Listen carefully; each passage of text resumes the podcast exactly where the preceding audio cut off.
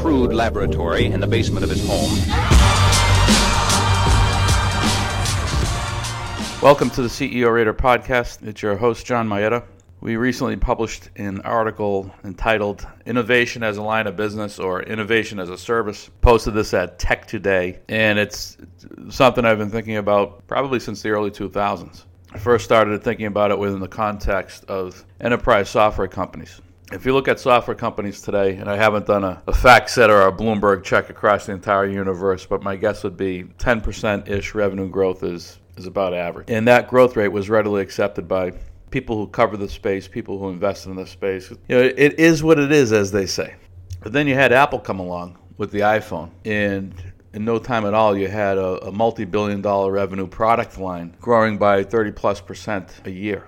And I would think to myself, how come my companies that are doing 100 million of revenue per quarter, 50 million of revenue per quarter, a couple hundred million of revenue per, per quarter, but for the most part, less than a billion of revenue per year, how come they can't grow north of, of, of 10% at their significantly smaller size. And of course, much of it has to do with the fact that the iPhone was a hit consumer product, and enterprise software by nature doesn't grow as fast. You don't have hit products in the enterprise space the way you do with um, with iPhones.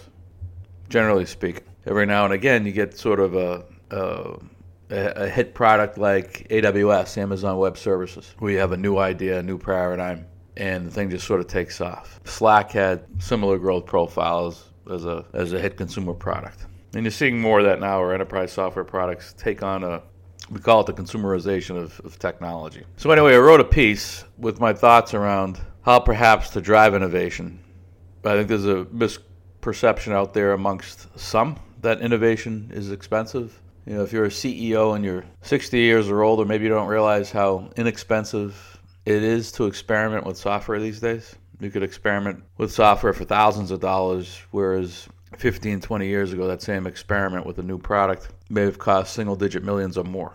And the, the crux of the piece is really around is really around transparency, you know, around linking new product output to the financials. So calling it out publicly so the world can see it. So putting a bright light on it. Linking compensation to new product output. So if you run the new product line, if you think about new product development and, new product delivery, much like you would think about venture capital, most of the ideas won't be hits.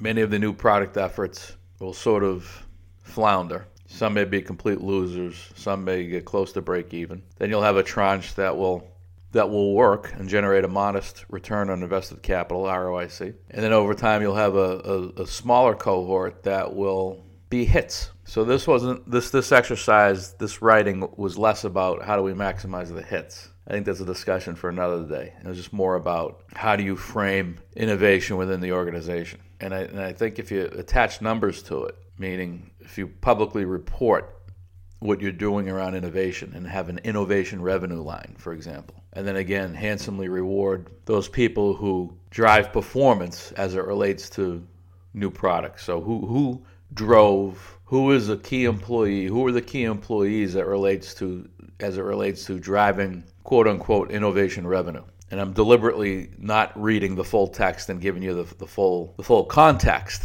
of the article because i want you to read the article i want you to read the article and i want you to to write me jay Mayetta at ceorater.com post a comment in, in this podcast something i'd like to hear your your thoughts around innovation and how to how to drive it in companies in general, particularly if you're involved with new product development at a public company. How do you feel about some of my thoughts around uh, reporting?